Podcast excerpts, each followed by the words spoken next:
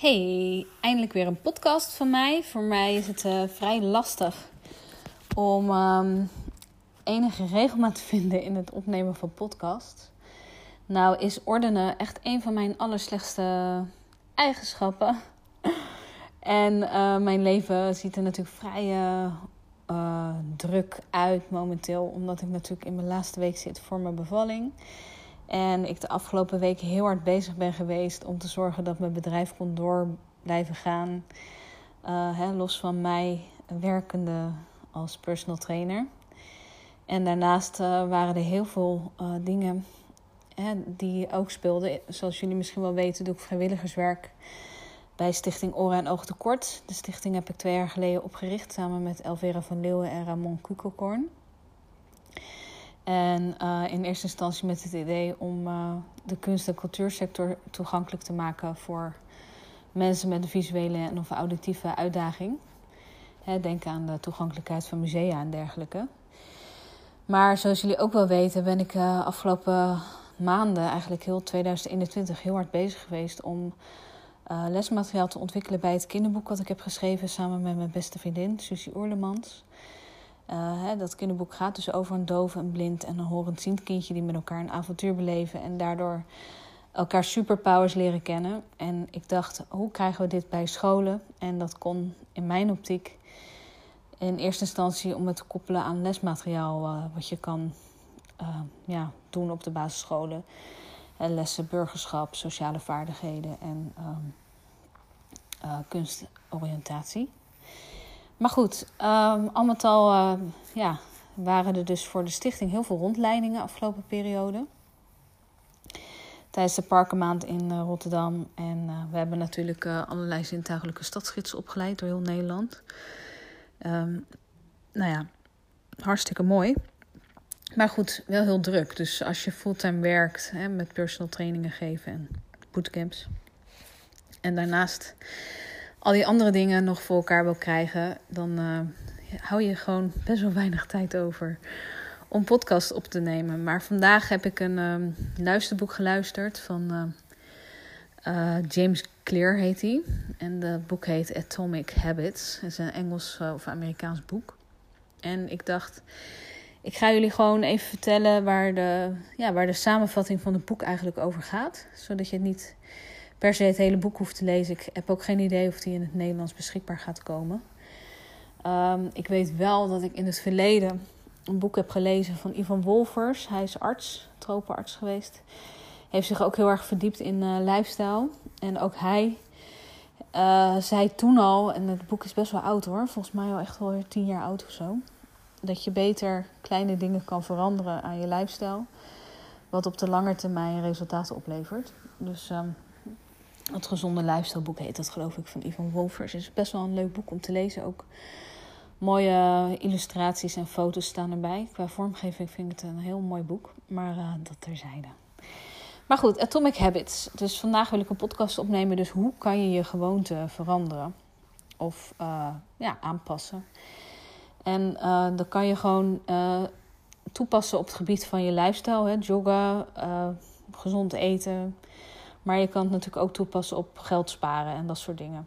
Nou, sowieso moet je gewoon eigenlijk jezelf de tijd geven. Dus stap voor stap, iedere dag uh, een stapje in de goede richting. Dus stel, je eet iedere dag pizza. Aan het eind van het jaar kan je je voorstellen dat je nou, 10, 20, 30 kilo bent aangekomen.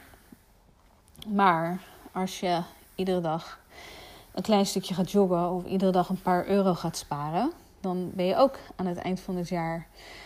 Ja, dat je gewoon een stuk fitter bent. Of in ieder geval een stuk rijker op je bankrekening. Weet je wel? Dus het gaat natuurlijk om de stap voor stap. Het hoeft niet per se een revolutionaire actie te zijn. dus je gaat ook niet gelijk, uh, nou, als je denkt ik wil gaan hardlopen, morgen gelijk de marathon rennen. Bij wijze van spreken. Nou. Uh, Tip 2. Combineer de nieuwe gewoonte met een dagelijks gewoonte. Dus bijvoorbeeld als je gaat tanden poetsen. Dat je dan uh, tanden poetst. Oh, uh, als je links tanden poetst, dat je je linkerbeen omhoog tilt. En rechts tanden poetst, je rechterbeen omhoog. Weet je, dat is tegelijkertijd een balansoefening. Of als je wil uh, mediteren en je wil dat toepassen in je dagelijks leven. Ik drink bijvoorbeeld als eerste, als ik opsta, een bakje koffie. Ik weet dat het helemaal geen goede gewoonte is. Maar uh, de beloning is zo fijn als je wakker wordt en je drinkt een bakje koffie. Dat je denkt, yes, ik kan de dag weer aan. En het, ik vind het gewoon lekker. Um, maar goed, in ieder geval, als ik dat dus wil uh, gaan combineren, bijvoorbeeld met, um, ik noem maar wat, dat ik wil gaan mediteren, dan is het handigst om dat te gaan koppelen dus aan dat bakje koffie. Dus zodra ik dat bakje koffie op heb, dat ik zeg, oké, ik zet nu de meditatie-app aan en ik ga vijf minuten mediteren. Snap je wat ik bedoel? Dan combineer je het met een gewoonte die al in je systeem zit. Dus dan komt uh, een nieuwe gewoonte uh, minder rauw op je dak en dan kan je het makkelijker implementeren. Nou, de kracht van herhaling is ook wel handig. Dus als je het eenmaal in je systeem zit en je weet dat het je uiteindelijk een goed gevoel geeft, dan uh, geeft dat dus ook automatisch dat, dat beloningsgevoel. En dat zorgt er weer voor dat je het blijft herhalen. Dus uh, er zijn in de boek worden, wordt een aantal keer gerefereerd aan wetenschappelijke onderzoeken die gedaan zijn met poezen en ratten en zo. En nou ja, goed, je weet zelf ook wel dat op het moment dat je dus hebt hard gelopen, bijvoorbeeld, ik noem maar wat, en je bent dus naar buiten gegaan, je bent wezen hardlopen en je komt terug, dan denk je, yes, ik heb gewoon hard gelopen vandaag. Of um, iets wat ik echt de afgelopen jaren heel als een autist uh, standaard heb gedaan iedere dag, was meer dan 10.000 stappen per dag lopen. Dus dat gevoel van beloning uh, dat ik die 10.000 stappen iedere dag heb gehaald, dat vind ik ook gewoon kicken. En dan was ik ook gewoon trots op mezelf. Maar goed, um, dat terzijde, maar dat gaat dus nu niet. Als je zo hoogzwanger bent als ik, is dat vrij lastig. Tenminste, voor mij dan. Um, positieve gewoontes. Dus je kan uh, door je gewoontes, um, als je die wil implementeren, is het handig om je omgeving te veranderen. Bijvoorbeeld uh, je koelkast vullen met uitsluitend gezonde dingen en geen frisdrank meer kopen. Uh, maar bijvoorbeeld wel uh, een flesje water vullen met lekker stukjes fruit of zo.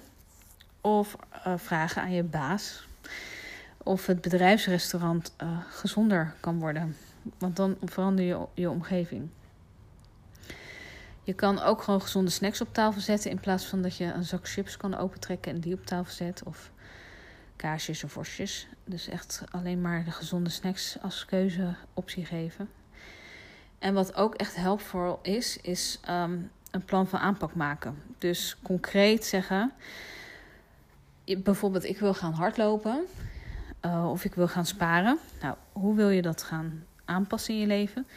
Bijvoorbeeld uh, iedere week uh, eh, 100 euro sparen, noem maar wat. Of iedere week maandag, donderdag, zaterdag 5 kilometer gaan hardlopen. Dat je alvast je schoenen klaarzet. Dus echt een concreet plan van aanpak.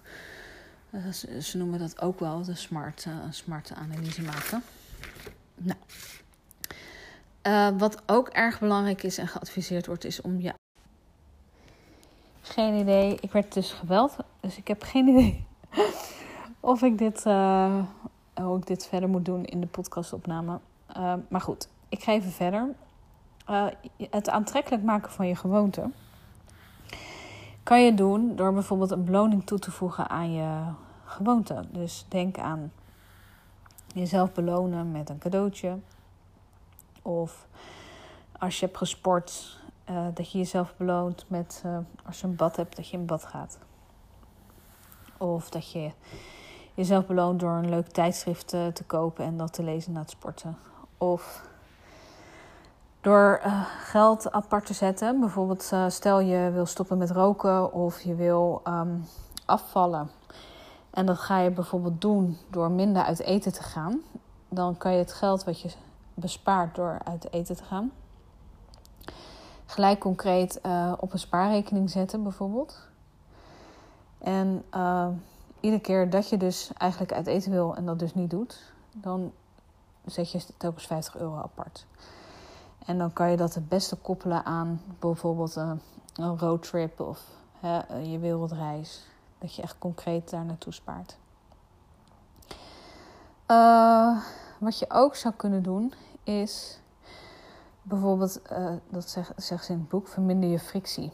Bijvoorbeeld door, um, uh, stel je wil gewoon attenter worden en je wil mensen dus regelmatig een kaartje sturen of een verjaardagskaartje of een beterschapskaartje. Of, nou, dan zou een frictie kunnen zijn dat je dus dat kaartje eerst moet kopen. Maar als je dus standaard gewoon een hele doos in je huis hebt met verschil verschillende kaartjes, dan hoef je alleen maar dat kaartje te schrijven en op de post te doen. Dat scheelt gewoon een stap. Wat je ook zou kunnen doen, is dus de batterijen uit je uh, televisie uh, afstandsbediening halen. Zodat je minder snel geneigd bent om achter de tv plaats te gaan vinden. Wat je ook kan doen, is de twee minuten regel. Uh, dus iedere dag pas je die twee minuten regel toe. Dus bijvoorbeeld je wil meer gaan lezen. Nou, begin dan met twee minuten per dag te lezen. Of twee bladzijden per dag te lezen. Of twee rondjes te rennen. Dus verklein je doel, versimpel het. Uh, als je vaak je handen wil wassen, koop een lekkere handzeep die lekker ruikt. Zo, dat soort dingen. Nou, uh, wat ook handig is, is dat je om het vol te houden, is een tracker of een, of een contract te tekenen. Bijvoorbeeld, uh, als ik kijk naar mijn klanten, dan beloon ik ze met iedere 5 kilo die ze af zijn gevallen. Um, maar er zijn dus ook personal trainers die letterlijk geld vragen voor iedere keer dat ze een kilo aankomen, dat je 100 euro moet betalen, boete. Uh, je kan natuurlijk ook een contract tekenen ervoor, bij wijze van spreken. En iedere week op de weegschaal staan uh, en je verantwoorden naar je trainer of naar je partner. Dat helpt ook. Nou, ik hoop dat je hier wat aan hebt. En uh, laat me even weten. Als je nog meer vragen hebt of misschien wellicht uh, toevoegingen, heel graag.